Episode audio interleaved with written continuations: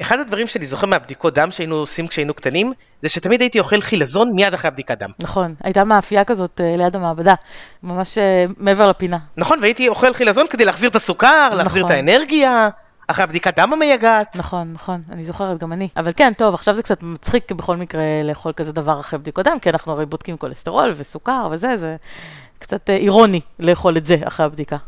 אבל אני עוד לא מודאג מכולסטרול ומסוכר. חבל מאוד. אני יכול לאכול את החילזון הזה בכיף. חבל מאוד. אבל אין לי בעיית כולסטרול. חבל מאוד. מה? מה חבל שאין לי בעיית כולסטרול? לצאת מהמקרר, סיגל סיירס ואהרון אדלר מדברים בריאות.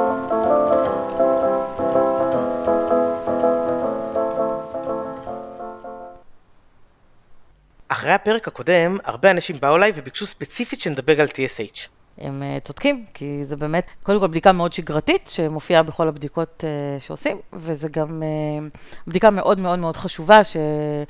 מה שנקרא חשוב לגלות אם יש איזושהי בעיה כמה שיותר מוקדם, לפני שזה הופך להיות חמור. אם אנשים מבקשים, אז מה, אנחנו לא נענה? אז הנה, נדבר על, על TSH. אבל הבדיקה שכיחה או שיש מחלות שהן שכיחות בעקבותיה? גם וגם. הבדיקה השגרתית שעושים פעם בשנה, שנועדה לבדוק את המצב הכללי של הגוף שלנו, אז בודקים גם את ה-TSH. אה, וגם יש המון המון מחלות, או ליתר דיוק, אה, כל המחלות שקשורות ל-TSH, לבלוטת התריס בעצם, מתחלקות לתת פעילות או יתר פעילות של בלוטת התריס.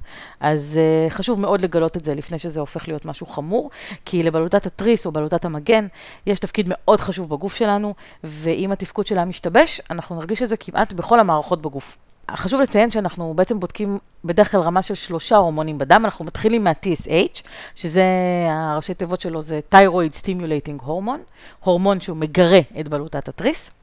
ואם אנחנו מגלים איזושהי בעיה שם, ברמות של ההורמון, של ההורמון הזה, שתכף נדבר על, על הבעיות שיכולות להיות, אז, אז אנחנו בעצם בודקים עוד שני הורמונים, שנקראים T3 ו-T4, שזה נותן לנו עוד איזושהי אינדיקציה לגבי התפקוד של הבלוטה הזאת.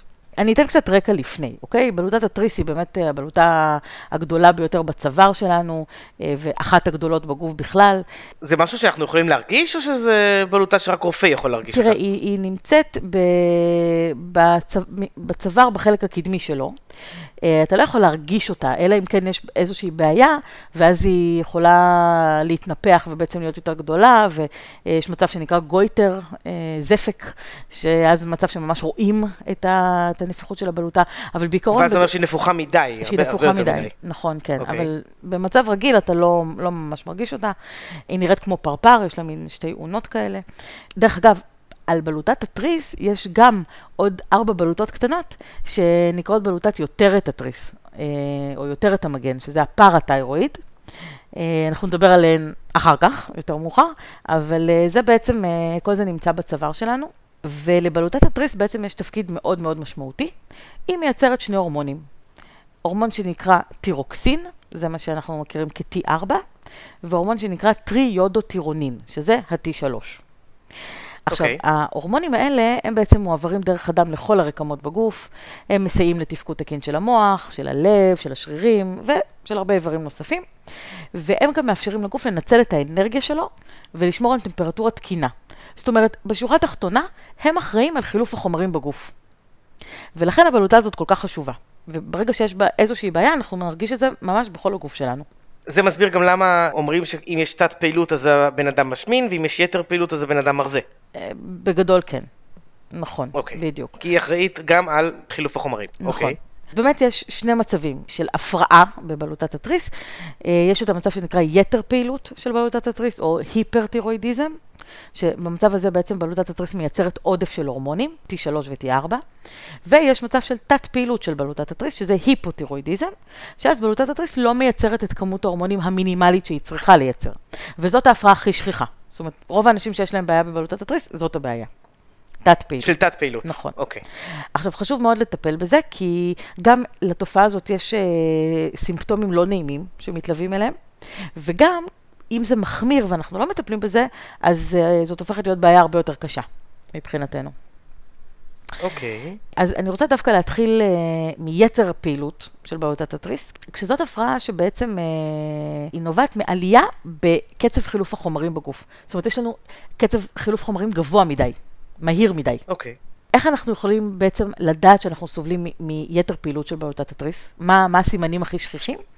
אז אנחנו יכולים לראות עצבנות, דפיקות לב, הזעת יתר, חוסר סבילות לחום, אוקיי? בן אדם שכל הזמן חם לו, נדודי שינה, אה, רעד קל, ירידה במשקל, למרות שהתיאבון הוא אותו דבר כמו שהוא היה, או אפילו תיאבון מוגבר, עדיין הבן אדם יורד במשקל.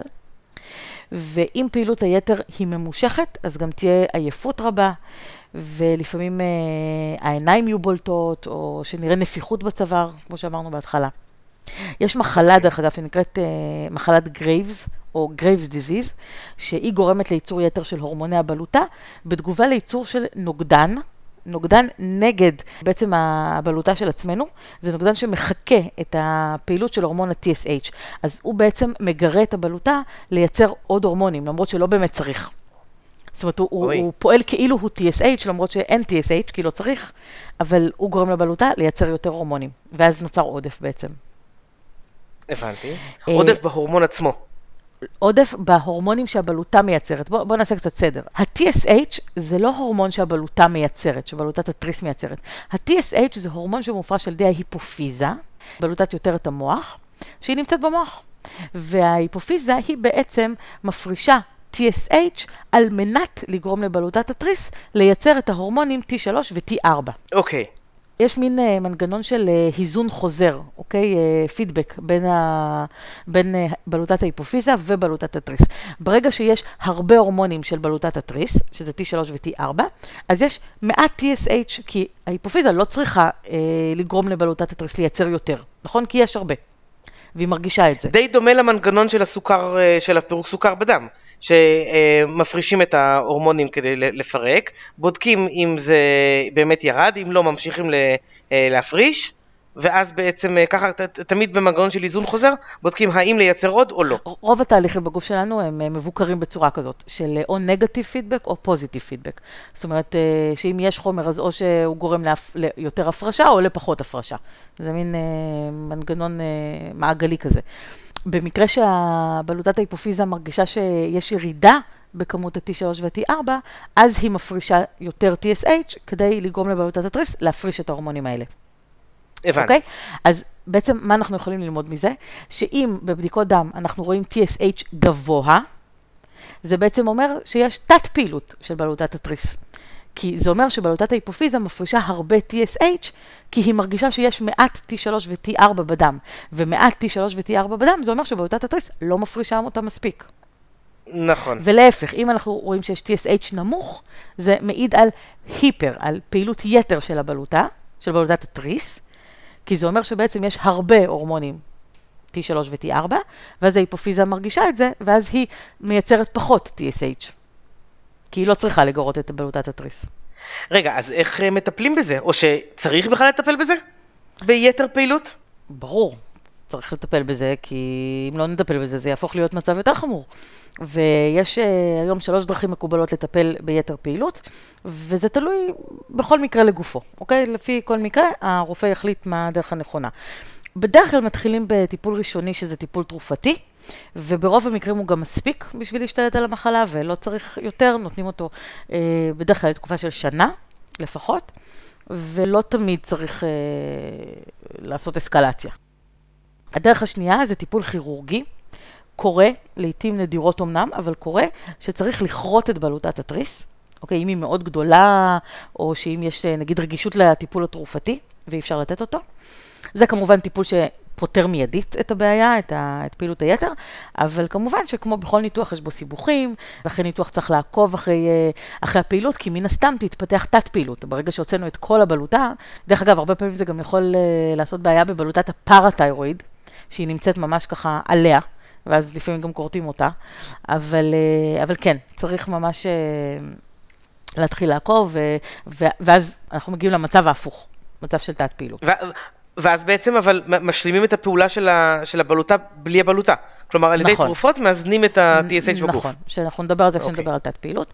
והדרך השלישית זה טיפול ביוד רדיואקטיבי, שזה טיפול שבעצם מבוסס על הריסה של תאי בלוטת התריס בעזרת יוד רדיואקטיבי שניתן דרך הפה.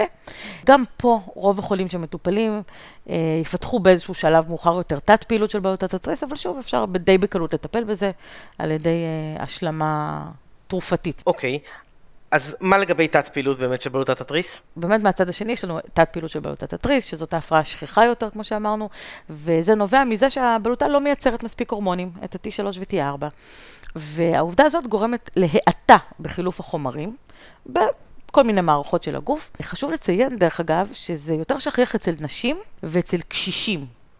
אוקיי? אלה שתי אוכלוסיות שרגישות יותר לתת פעילות של בלוטת התריס, ובכלל, אה, תת פעילות של בלוטת התריס, אחת הסיבות הכי שכיחות לתופעה הזאת, זה מחלות אוטואימוניות. זאת אומרת, הגוף מייצר נוגדנים נגד בלוטת התריס.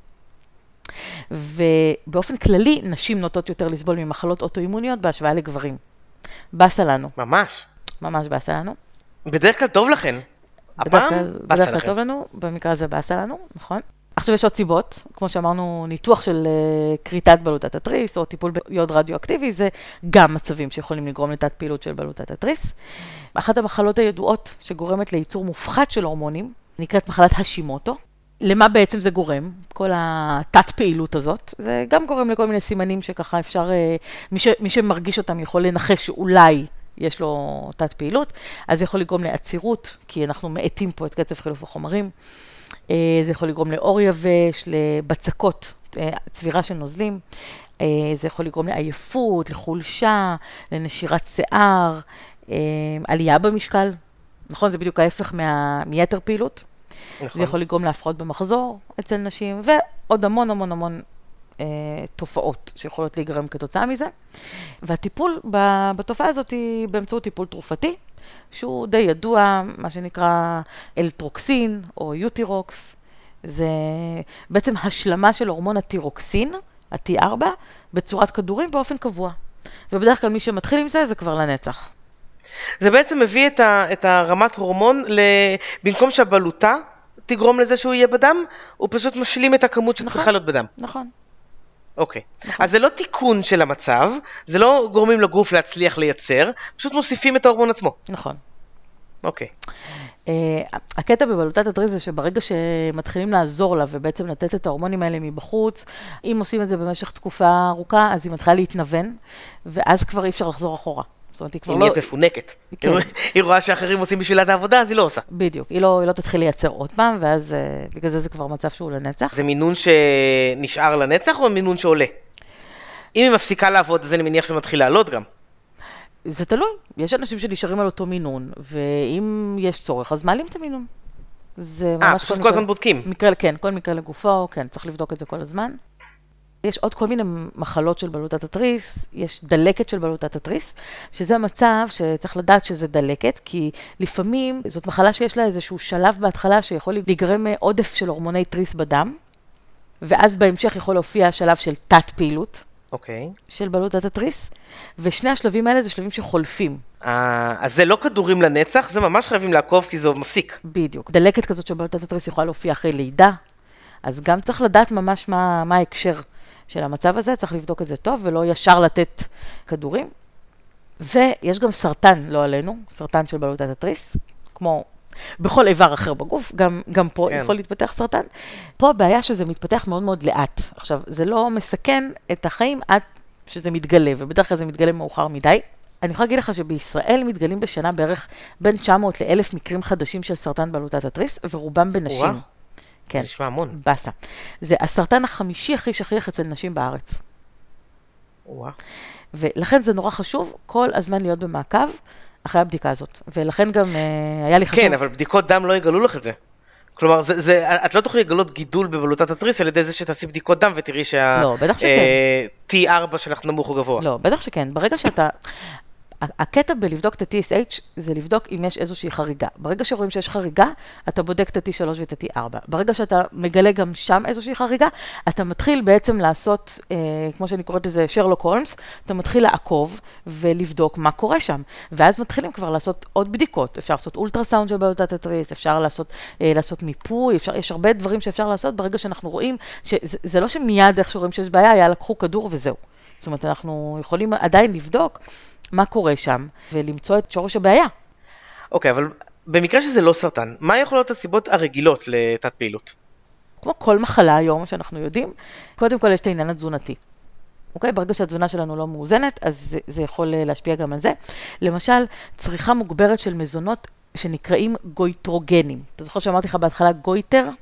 כן. גויטר זה זפק, זה בעצם אה, נפיחות של, של בלוטת התריס, מאיזושהי סיבה, שמזונות גויטרוגנים בעצם מכילים רכיבים שמדכאים את פעילות בלוטת התריס, ומפריעים לניצול יוד, ולכן הם מפחיתים את פעילות הבלוטה. ההורמונים האלה בעצם, אה, כדי לייצר אותם צריך יוד. אז uh, ברגע שיש הפרעה לניצול היוד, אז הבלוטה לא יכולה לעבוד כמו שצריך. גם צריכה מועטה של יוד גורמת למחסור בייצור הורמוני הבלוטה. אוקיי? ולהפך, צריכה מופרזת של יוד מעכבת את ה... בעצם הפיכה של הורמון ה-T3 ל-T4. אז צריך, אז צריך לצרוך בדיוק את כמות היוד שצריך, כשאנחנו לא יודעים מה היא. את, את הכמות המומלצת, את הכמות המומלצת. תראה, בתזונה רגילה לא צריכה להיות בעיה. אה, יש מקומות שבאמת יש שם... איפה אה, יש יוד? באצות, לא? איפה יש יוד? יש יוד באצות, כן. תראה, בעיקרון, אם זה לא מקומות שידועים בתור מקומות שהם אה, עניים ביוד, אז לא אמורה להיות בעיה. כן יכולה להיות בעיה, למשל, אה, עם אה, עודף פלואוריד שמפריע לספיגה של יוד. וגם יש עוד דברים שחיוניים בתהליך הזה של הייצור של T3 ו-T4, למשל ויטמינים A, C וויטמיני B, הם חיוניים בתהליך הייצור של ה-T3 בבלוטת התריס, וסלניום ואבץ חיוניים בתהליך ההפיכה של T3 ל-T4. אז יש כל מיני חומרים ששוב, אנחנו לא צריכים באופן ספציפי לקחת אותם, אבל בתזונה מאוזנת הם אמורים להיות. אם אנחנו נאכל כל מה שצריך, ירקות, פירות, כל מה שאנחנו מדברים עליהם כל פרק, אז לא צריכה להיות בעיה. אתה יודע, כאילו, רוב האנשים הם לא, לא, לא אמורים לסבול מזה, אלא אם כן באמת יש איזושהי בעיה ספציפית. חוסר פעילות גופנית למשל, זה גם משהו שיכול לגרום לאיזושהי בעיה. דרך אגב, גם אה, פגיעה בתפקודי כבד או בתפקודי כליות, שיכולה להיגרם מכל מיני סיבות, כמו הרעלת מתכות, אנטיביוטיקה, אה, כל מיני דברים כאלה. יש מחלות שפוגעות בכבד ובכליות, כן? לגמרי, נכון. אז זה גם פוגע בהפיכה של T3 ל-T4, אה, יש כל מיני זיהומים של וירוסים, עישון ואלכוהול, זה גם דברים שהם פוגעים בפעילות. אה, צילומי רנטגן. כמו שאתה יודע, תמיד כשעושים צילומי רנטגן, שמים אה, סינר עופרת גם על האזור של הבלוטה. נכון. נכון, למעלה? נכון. כי זה גם יכול לפגוע בחוסר אה, איזון הורמונלי, בעיקר אסטרוגן ופרוגסטרון, זה גם דברים שמשפיעים. אוקיי, אז יש, יש כל מיני דברים ש, שיכולים לגרום לתת פעילות. וצריך okay. לחיות בצורה מאוזנת. דרך אגב, לא אמרנו מה זה טווח תקין, כאילו דיברנו על זה שאם הוא גבוה או נמוך, ה-TSH, אבל לא דיברנו מה טווח הייחוס התקין עבור TSH, שזה בין 0.5 ל-4.8. אוקיי? שהכי טוב להיות איפשהו באמצע. גם פה, כמו שהזכרתי בפרק הקודם על בדיקות קודמות, מאוד מאוד חשוב לדעת איפה היינו בבדיקה הקודמת. זאת אומרת, אם אנחנו היום בודקים ואנחנו רואים שאנחנו ברמה מסוימת, או נמוכה או גבוהה, לא משנה, עדיין בטווח, אז אנחנו רוצים לראות מה היה פעם, כדי לראות האם אנחנו במגמה מסוימת, האם אנחנו במגמת ירידה, האם אנחנו במגמת עלייה. זה לא אומר שנעשה משהו, כל עוד אנחנו בתוך הטווח, בדרך כלל לא עושים, אבל חשוב לנו לדעת. כי אם אני רואה שלמשל אני במגמת עלייה או במגמת ירידה, אני יודעת שאני לא אחכה עכשיו עוד שנה עד שאני אעשה את הבדיקה, אלא אני אבדוק את זה אולי קצת יותר קרוב, כדי לראות אם באמת יש פה איזה משהו ש... שצריך לעלות עליו בזמן. יש איזה דרך טבעית שאפשר לשפר את המצב? כלומר, אה, לפתור את הבעיה או להימנע ממנה מראש? אה, תראה, מי שסובל מתת פעילות, קודם כל, כמו שאני תמיד אומרת, אני אף פעם לא ממליצה לרדת מתרופות, מי שצריך לקחת אה, את התרופות שהוא צריך, אז לקחת אותן, אה, אבל כן... קודם כל להתאזן, קודם כן, כל להתאזן, זאת אומרת, אוקיי. כן, יש בהחלט באמצעות תזונה דברים שאפשר לעשות, אבל כמובן לא קשור לתרופות, ורק אם המצב באמת uh, משתפר, אז ללכת לרופא ושהוא יחליט מה, מה עושים הלאה. יש מאכלים שכדאי להימנע מהם, או שכדאי כן. כן לאכול אותם? בהחלט, כן. אז קודם כל צריך להימנע, מ, אה, כמו שאמרתי קודם, מזונות שמכילים מרכיבים שהם גויטרוגנים, מר- מרכיבים שמדכאים את פעילות בלוטת התריס, כמו למשל סויה, בוטנים, דוחן. נכון שאתה אוכל מלא דוחן? אני תרנגול? דוחן. אגב, הייתה תקופה שאכלתי דוחן, הייתי מערבב. כן, זה לא- לא רע. דוחן, לא- כן, כן, כן. הייתי עושה אה, אורז, דוחן וקינוע ביחד בכוס. אה, שם את זה, אה, כמו שמכינים אורז בדיוק, עם טיפה, אל תכעסי עליי, עם טיפה של מרק עוף. וכאילו אבקת מרק עוף כזה, וזה היה התוספת שלי במשך תקופה מאוד ארוכה, אהבתי את זה מאוד. הנה, יש לנו, יש לנו גם מתכונים פה בפודקאסט. אז עד כדי, עד כדי העניין הזה של המרק עוף, זה הייתה אה, תוספת בריאה בטירוף, כן? אה, כן, האמת ש... ממש, לא- לא גידלתי רע. מקור. גידלתי מקור. בתור אוכל דוחן. אני, יש לי, יש לי תחושה ששלושת רבעי מהמאזינים שלנו לא יודעים בכלל מה זה דוחן. זהו, לדעתי, בסוף הפרק תהיה בגוגל עלייה של כמות האנשים שחיפשו מה זה דוחן, לראות מי אוכל את זה. כן, זה... מה עוד? אה, שום, תתפלא, כן, לא תמיד הוא טוב, לפעמים הוא לא מה? טוב. שום זה אנטיביוטיקה של הטבע, מה זאת אומרת? נכון, נכון, כן. זה הכי טוב אה, להכל. חוץ מלצד השני שמריח אותך. אבל הנה עובדה. יש בו מרכיבים גויטרוגנים, אה, בצל גם, וירקות ממשפחת המצליבים, שזה כרוב, כרובית, כרוב ניצנים, ברוקולי, צנון, לפת, קולורבי. הופה, אני, אני בטוח שיש עכשיו אה, אה, עשרות ילדים שמקשיבים לפודקאסט ומשמיעים אותו להורים שלהם, הנה, אמא, את רואה? אסור לאכול כרוב ניצנים. בדיוק. כן, אצל ילדים אוקיי. זה פחות שכיח, הסיטואציה הזאת. כן, אה. דרך אגב, אבל, אבל מה ההורים יכולים. לענות להם על זה? הנה, אני נותנת לך את הצד של ההורים, שבישול של המזונות האלה מנטרל את התרכובת הגויטרוגנית. אבל הוא גם מנטרל את כל שאר הדברים שיש בהם, אז למה לאכול אותם? לא, לא, לא, לא. מינרלים נשארים, סיבים נשארים, אה, חלק מהוויטמינים נשארים, לא הכל הולך. אז בעצם מי שכן אוהב את הדברים שאמרת, אז אה, לבשל אותם בעצם מאפשר לו לאכול את זה ולא לא אה, להיפגע כן. מהחסרונות. כן, כן, כן, אוקיי. אפשר לבשל. מהחסרונות האלה ספציפית של הפגיעה בעולת התריס. נכון. אוקיי. כמו תמיד, מזונות מעובדים, מלאכותיים ותעשייתיים, שמכילים חומרים משמרים וחומרי טעם וריח. כל הדברים האלה מאוד מכבידים על פעילות בלוטת התריס ומחלישים את כל מער- המערכות בגוף, ולכן גם זה לא כדאי למי שסובל מתת פעילות. אה, מזונות שמכילים שומן רווי, כמו בשר בקר, מזון מעובד אמרנו, מרגרינה, חמאה, שמנים מזוקקים. כל הדברים האלה זה בעצם אה, שומנים שקשים לעיכול, והם פוגעים בפעילות של חומצות שומן חיוניות, כמו אומגה 3. מזונות אלרגנים, אוקיי? בתת פעילות של בעיות התריס, בעיקר כשהיא באה ממקור אוטואימוני, כמו שאמרנו, מחלת השימוטו. חשוב מאוד להימנע ממזונות שחשודים כאלרגנים, כי זה גורם למערכת החיסון לעבוד ביתר. אוקיי? אלרגיה בכלל זה תגובת יתר של מערכת החיסון, וזה אומר כל מיני מזונות שיכולים לעודד תגובה אלרגית, כמו חיטה, חלב ומוצריו, תירס, סויה, פירות הדר, אגוזים, בוטנים, אפילו עגבניות, שוקולד, אוקיי? כל מיני דברים שיכולים לגרום לאלרגיה. הרבה פעמים, גם אם הגורם האלרגני, זאת אומרת, מה שגורם אלרגיה לאותו בן אדם הוא לא מזון, עדיין כדאי שהתזונה תהיה היפואלרגנית. זה עדיין עוזר. אני לא בטוח שנשאר משהו מהרשימה של הדברים שאמרת לא לאכול. מה- כן לאכול? יפה. יפה, אז, אז באמת עד עכשיו אמרנו מה לא, בואו בוא נראה מה כן. אז קודם כל להגביר צריכה של מזונות שמכילים יוד, כמו אצות שאמרת קודם, אה, נורי, וואקאמי, יש כל אבל, מיני. אבל אמרת, ש... אמר- אמרת שאסור לצרוך מהן יותר מדי. צריכה מתונה, כל, אוקיי. דבר, כל דבר זה לא טוב יותר מדי, צריכה מתונה, אה, דגים, מנת מלח, סושי ביום. למשל, אה, לא כל יום. לא כל יום. לא כל אוקיי. יום. אני חייבת לומר שוב, למרות ששוב, כל מה שאנחנו אומרים פה זה לא מחליף רופא, אנחנו כל הזמן אומרים את זה, נכון? את הדיסקליימר הזה, זה לא מחליף אה, חוות דעת של רופא.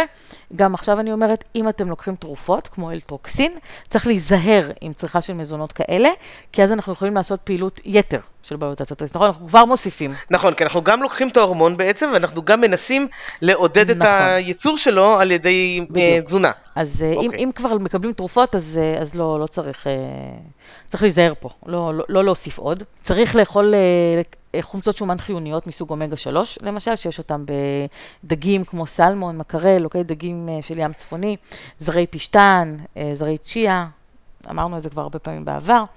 החומצות האלה חשובות לייצור של ההורמונים בבלוטת התריס, ובכלל הם טובים לעוד המון המון דברים, כמו למשל הם אנטי-דלקתיים, אוקיי? כי הם מפחיתים ייצור של פרוסטגלנדינים שהם מעוררי דלקת, והם עוזרים לייצור הורמונים שהם מפחיתי דלקת, וככה הם בעצם עוזרים לחיזוק מערכת החיסון.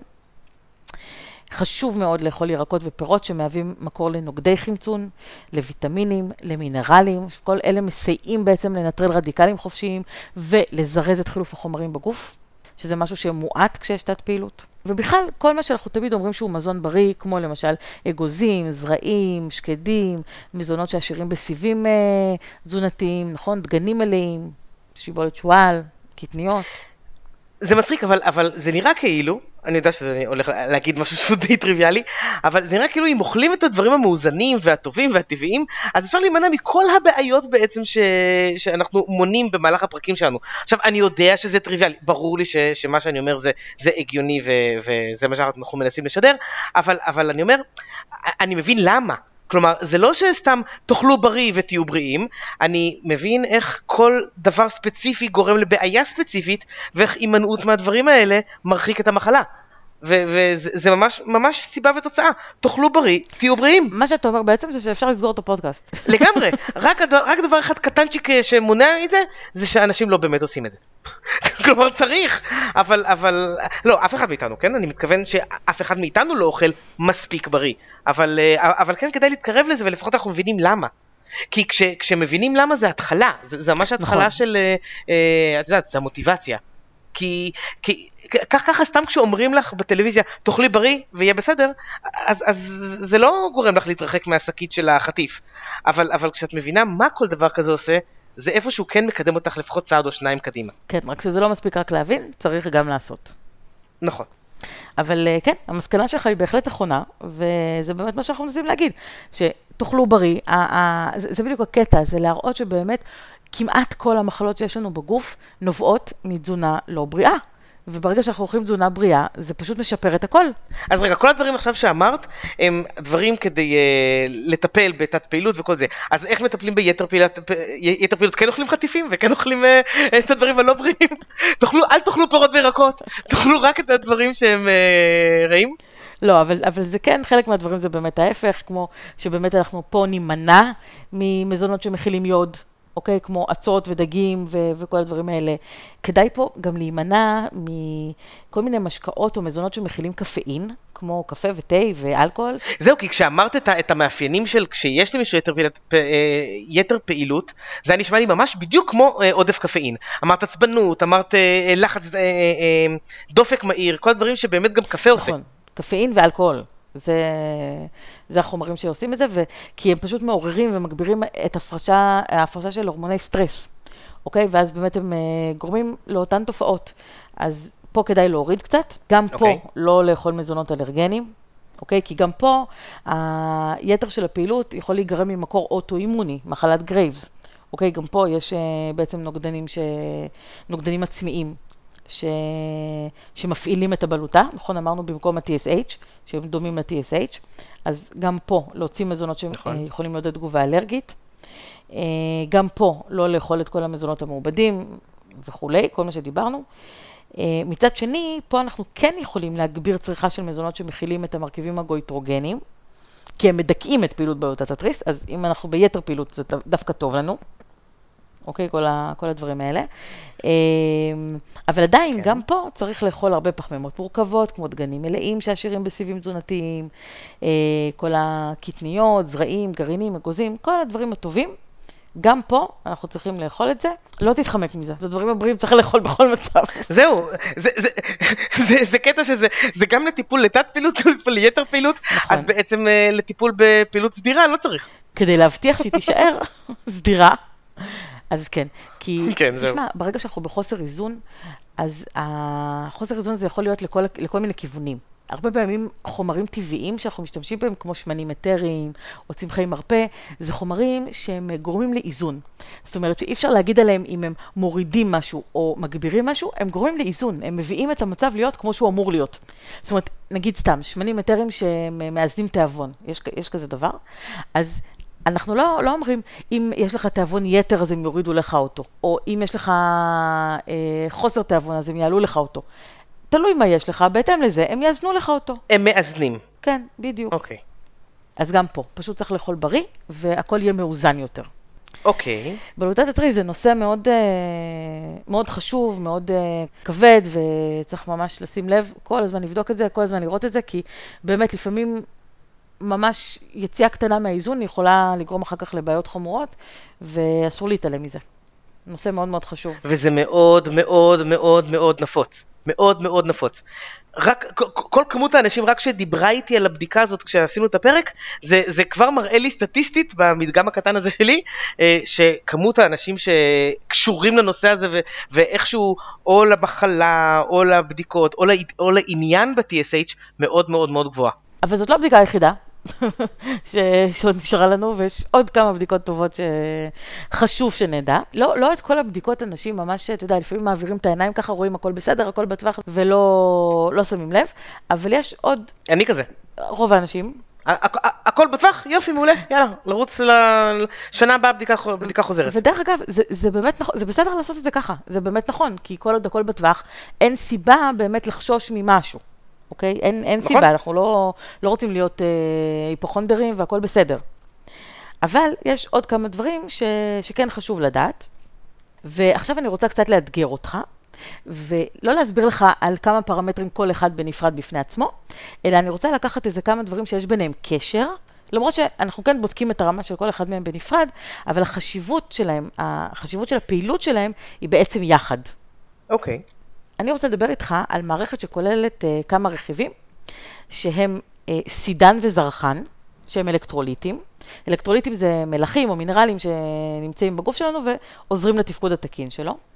אוקיי? זה משהו שאנחנו מקבלים מהאוכל, זה לא משהו שאנחנו יודעים לייצר לבד. זה כולל את ויטמין D, המפורסם והידוע, ועוד חומר ש... שהוא הורמון בעצם, הורמון יותר את התריס, שנקרא פרתיירואיד הורמון, או PTH. דיברנו על בלוטת התריס. זהו. למה לא דיברנו עליו בהקשר ההוא? כי הוא לא בהקשר ההוא, הוא בהקשר אחר. Hmm, מעניין. כן, יש לו תפקיד משלו, כמו שסיפרתי לך, בבלוטת התריס יש עוד ארבע בלוטות קטנות, שנקראות בלוטות הפרתיירואיד, או יותר את התריס. והן בעצם אה, נמצאות שם וצמודות ככה לבלוטת התריס, ויש להן כל מיני תפקידים בגוף, שתכף אנחנו ניכנס אליהם. ואני רוצה לעשות לך מין אה, סקירת על כזאת, סקירה כללית, איך המערכת הזאת עובדת, אוקיי? כדי שנוכל להיות מסונכרנים אחר כך כשנדבר על כל אחד מהשחקנים האלה בנפרד. בואו נראה מה קורה פה. אוקיי. אוקיי. אז יש לנו את הורמון הפרתיירואיד, שזה הורמון שמופרש על ידי הבלוטה הזאת, על ידי בלוטת הפרתיירואיד, והתפקיד שלו הוא להעלות את רמת הסידן בדם.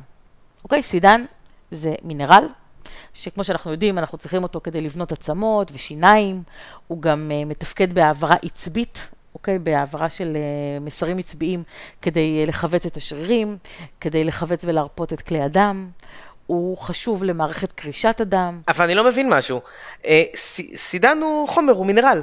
אה, איך הורמון יכול להעלות את רמת הסידן בגוף? או שאת צורכת סידן, או שאת לא צורכת סידן. איך הורמון יכול להעלות רמת סידן? אתה קופץ ישר לסוף הסיפור. אוקיי. אני מבינה שאתה במתח.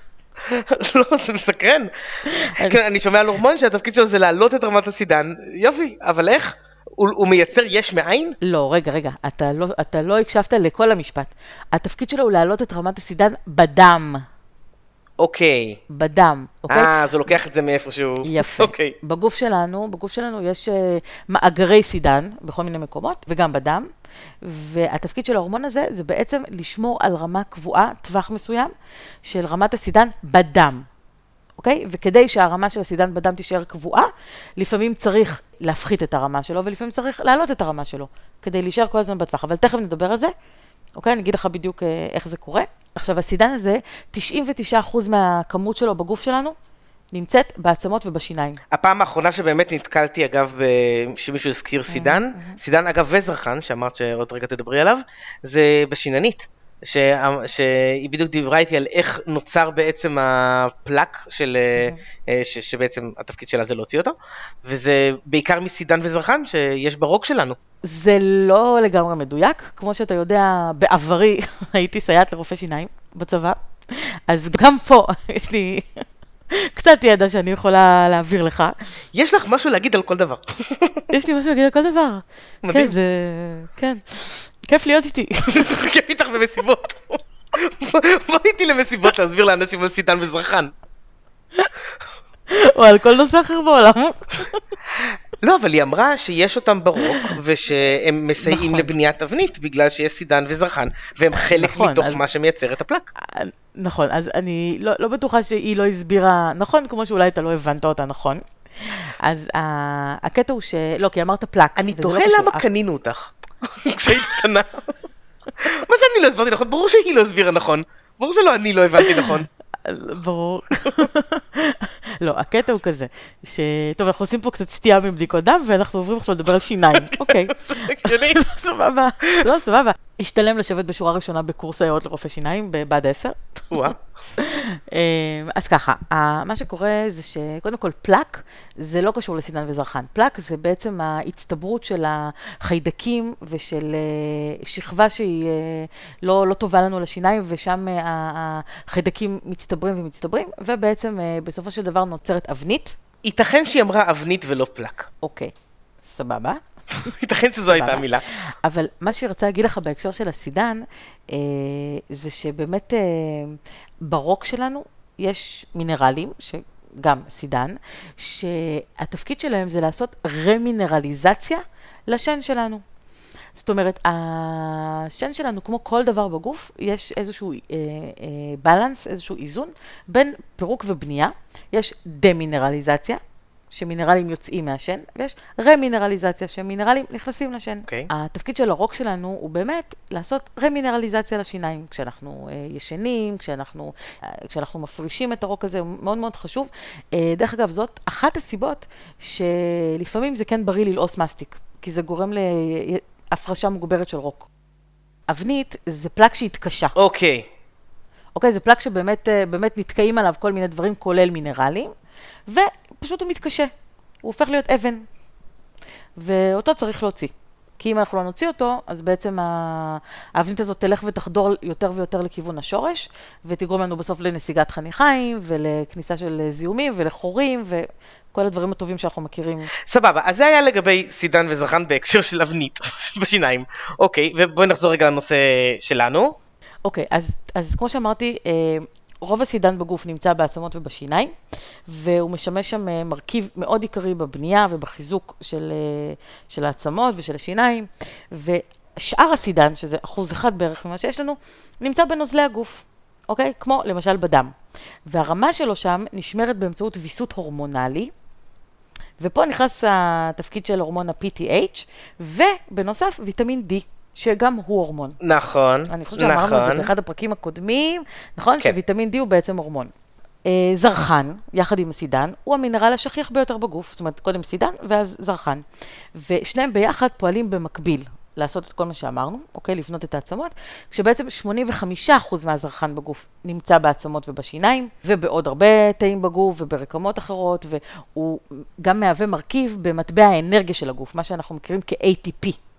אוקיי? בטח כולם למדו את זה בביולוגיה של התיכון, ATP הוא מטבע האנרגיה של הגוף, ה-P זה הזרחן. בטח שכולם למדו וכולם גם זוכרים עד עכשיו.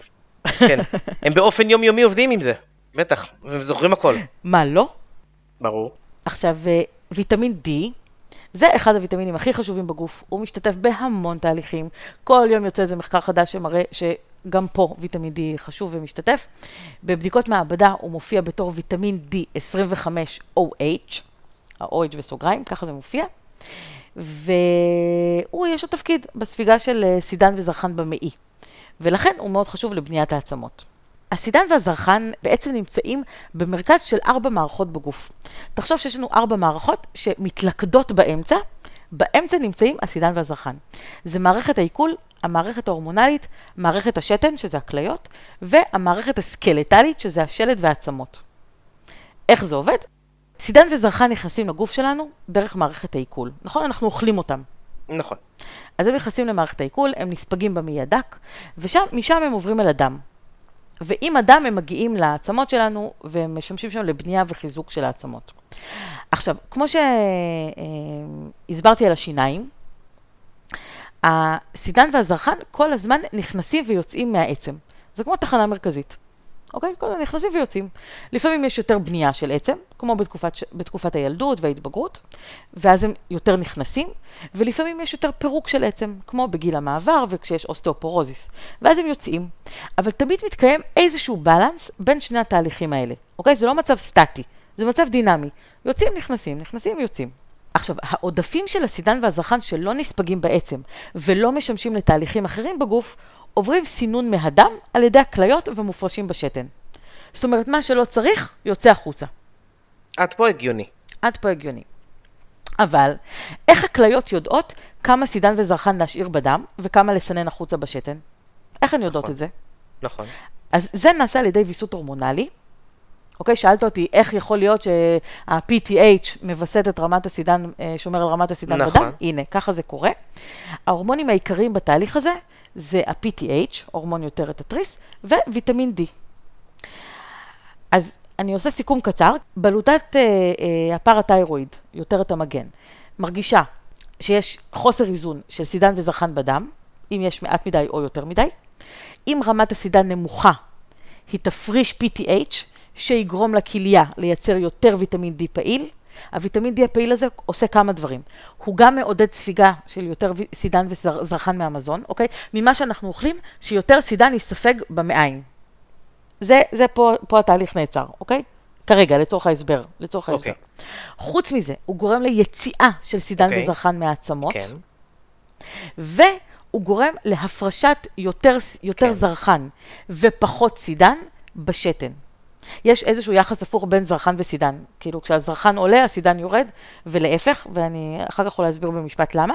אבל בעיקרון, מה, מה, מה אני מנסה לומר פה? שכשרמת הסידן בדם נמוכה, הורמון ה-PTH מנסה לדאוג בכל דרך אפשרית להעלות אותה חזרה.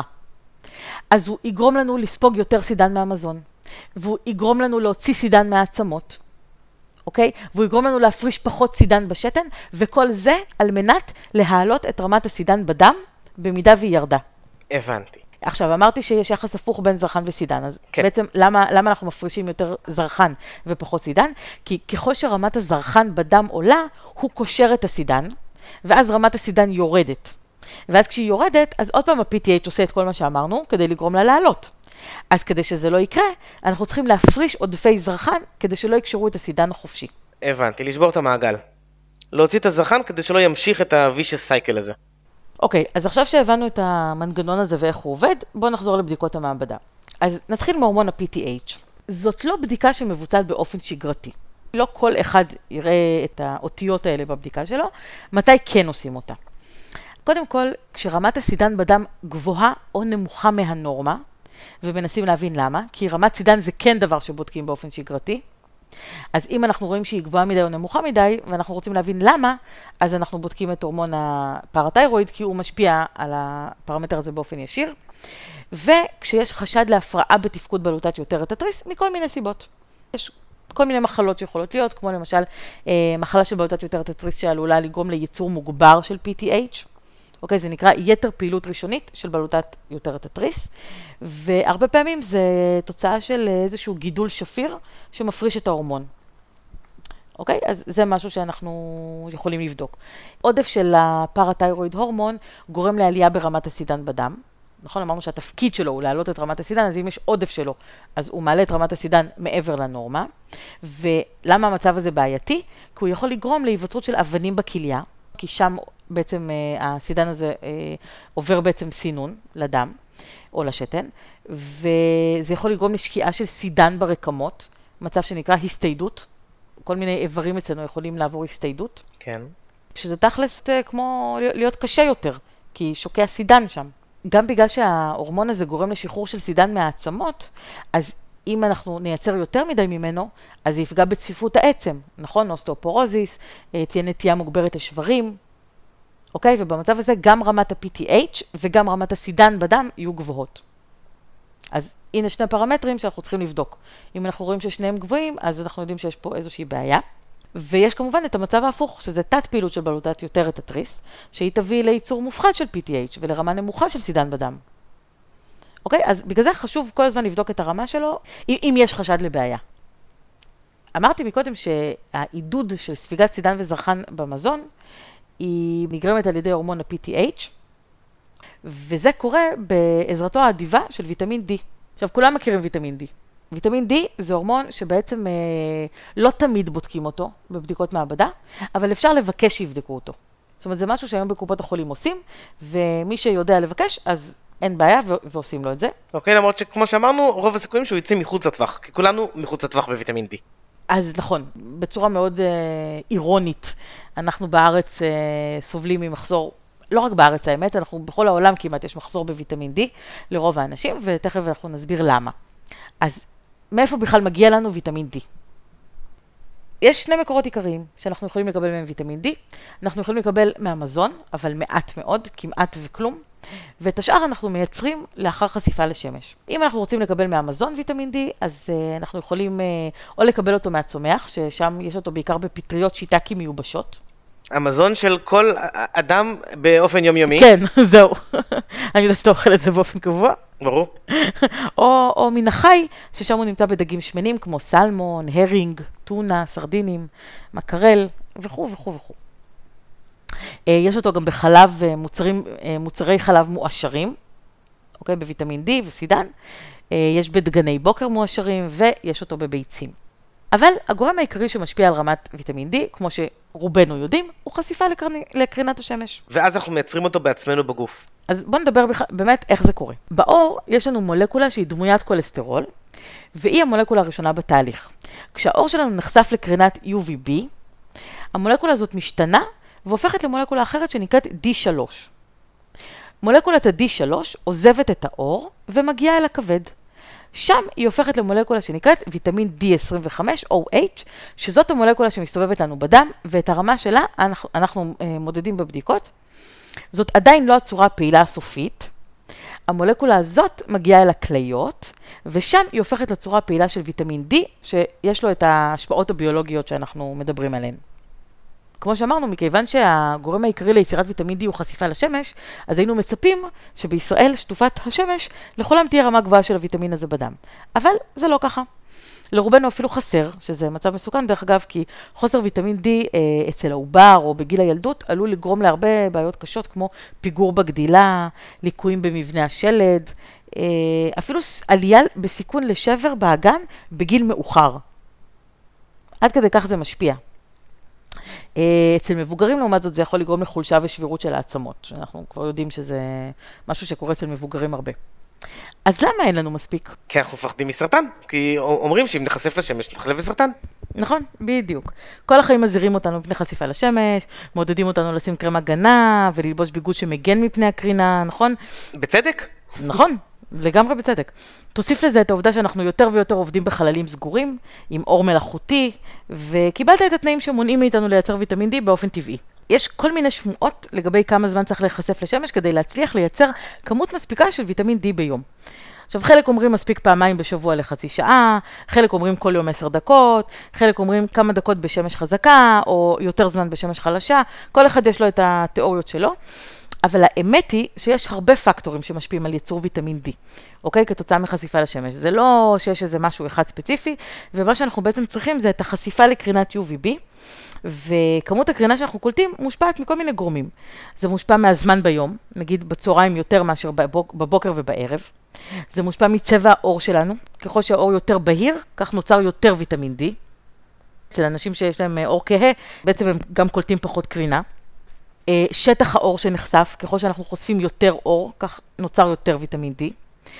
ככל שאנחנו צעירים יותר, נוצר אה, יותר ויטמין D, ככל שאנחנו במקום גבוה יותר, ככל שיש פחות עננים, ככל שיש פחות אובך וערפל.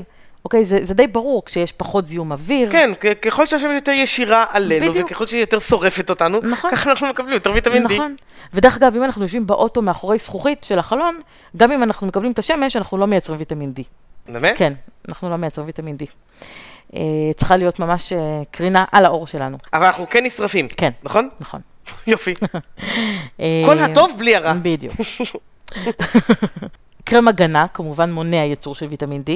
מחלות עור יכולות למנוע ייצור של ויטמין D. ואפילו עודף משקל גורם לפחות ייצור ויטמין D.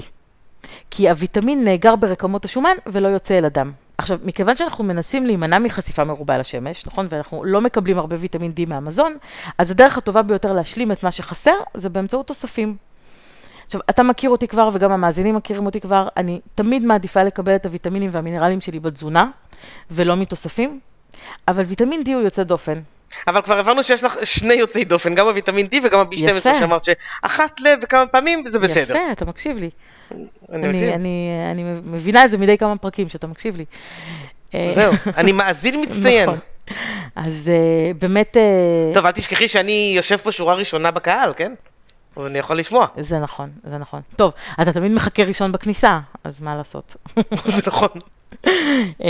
אז ויטמין D באמת כדאי להשלים בתוספים, עדיף כאלה שהם על בסיס שמן זית, אוקיי? כי ויטמין D הוא אחד מארבעת ויטמינים מסיסי שומן, שאמרנו כבר, A, D, E ו-K, ואז הוא נספג יותר טוב. למה אנחנו בעצם בודקים אותו בבדיקות דם? כי יש לו הרבה השלכות בריאותיות, אוקיי? שנובעות ממחסור, מחסור בוויטמין D. ולכן חשוב כל הזמן להעריך את הרמות שלו בגוף. ובוא אני אתן לך טיפ קטן וחשוב, שאני בטוחה שלא ידעת את זה. אוקיי. שוטי? אחרי חשיפה לשמש, לא להתקלח ישר, כי ויטמין D עדיין ממשיך להיווצר על האור, ואם מתקלחים, אנחנו מפריעים לפעולה הזאת לקרות. אוקיי. אז כשחוזרים מהים, לא להתקלח. לא להתקלח ישר, לא ישר. אוקיי. לחכות קצת, לחכות קצת. אוקיי. אז שני השחקנים הנוספים שדיברנו עליהם זה סידן וזרחן, נכון? אז סידן, הרמה שלו בדם צריכה להיות בטווח של בין 8.5 ל-10.5 אה, מיליגרם לדציליטר, שתראה שזה טווח מאוד מאוד צר, אין הרבה מקום לשחק פה. אוקיי? זה טווח שהוא מאוד מאוד מאוד חשוב. רק כששלוש פעמים בבדיקות דם שונות, אחת אחרי השנייה, רואים שרמת הסידן חורגת כלפי מעלה, יוצאת מהטווח, רק אז אפשר להכריז בעצם על מצב של אה, עודף סידן בדם, שזה נקרא היפרקלצמיה, שזה יכול להיות כתוצאה מפעולת יתר של בלוטת הפרתיירואיד, כמו שאמרנו, או סרטן עצם, או הרעלת ויטמין D, אוקיי? זה כל מיני אה, מצבים שיכולים לגרום לעלייה ברמת הסידן בדם. וכמובן שיכול להיות המצב ההפוך, שזה ההיפוקלצמיה. והסיבות לזה יכולות להיות תת פעילות של בלוטת יתר המגן, או אי ספיקת כליות, אוקיי? ואז אין אה, סינון טוב. או שמחסור בסידן בתזונה. אוקיי? לפעמים אנחנו פשוט לא אוכלים מספיק, או שיכולים להיות מצבים של תת ספיגה, לא בגלל שאנחנו לא אוכלים מספיק, אלא שאנחנו פשוט לא סופגים. וזה גם משהו שצריך לבדוק. וכמובן, מחסור בוויטמין D, זה, זאת, זאת עוד סיבה שיכול להיות לנו חסר סידן בדם. אם אנחנו רוצים להשלים סידן דרך התזונה, אז אנחנו יכולים לאכול הרבה ירקות אה, ירוקים, עלים ירוקים, אוקיי? פטרוזיליה, בזיליקום, אה, עירית, רוקט וכו' וכו', כאלה. אה, מצליבים, כרוב כרובית, ברוקולי, צנון, דיברנו עליהם. ירקות כמו גזר ואספרגוס, הם גם עשירים בסידן. תאנים, אוקיי? תאנים מיובשות. טחינה, יש בה הרבה, בעיקר טחינה מלאה. אפילו תפוזים, אה, שיבולת שועל, שקדים, אוקיי? כל אלה דברים שהם אה, מאוד מאוד עשירים בסידן. סומסום, אמרנו טחינה, סומסום זה אותו דבר. אה, וקטניות, חומוס, עדשים, שועית וכולי וכולי. ואם רוצים מהחי, אז סרדינים, כדאי לאכול אותם עם העצמות. כן. וחלב ומוצריו. אוקיי? זה לגבי סידן. וזרחן, גם הוא בטווח מאוד מאוד קטן בדם, בין 3 ל-4.5 מיליגרם לדציליטר, ו... אה, שוב, אנחנו צריכים לבדוק שאין לנו רמות גבוהות מדי שיכולות לה- להצביע על תפקוד לקוי של הכליות, אה, או אותם, אותן בעיות בעצם כמו ברמה גבוהה של סידן, ושלא יהיה לנו נמוך מדי. בקיצור, צריך להיות בדיוק בטווח. ומקורות טובים לקבל זרחן זה למשל דגנים מלאים, או מוצרי חלב מועשרים, אה, בשר, בשר אדום, בשר עוף, דגים, אגוזים, ביצים, קטניות. בקיצור, התזונה הבריאה והטובה שאנחנו תמיד חוזרים ומדברים עליה. אוקיי? זה היה קצר ולעניין. טוב, אז אני קיבלתי המון המון מידע על הרבה בדיקות דם, אני הולך לעשות לי צלחת דוחן. טוב, יאללה, תביא גם לי קצת. אין באמור בפרק משום ייעוץ או המלצה רפואית כלשהם, והמידע אינו בא להחליף בדיקה וייעוץ אישי על ידי רופא, מטפל מוסמך או טיפול תרופתי.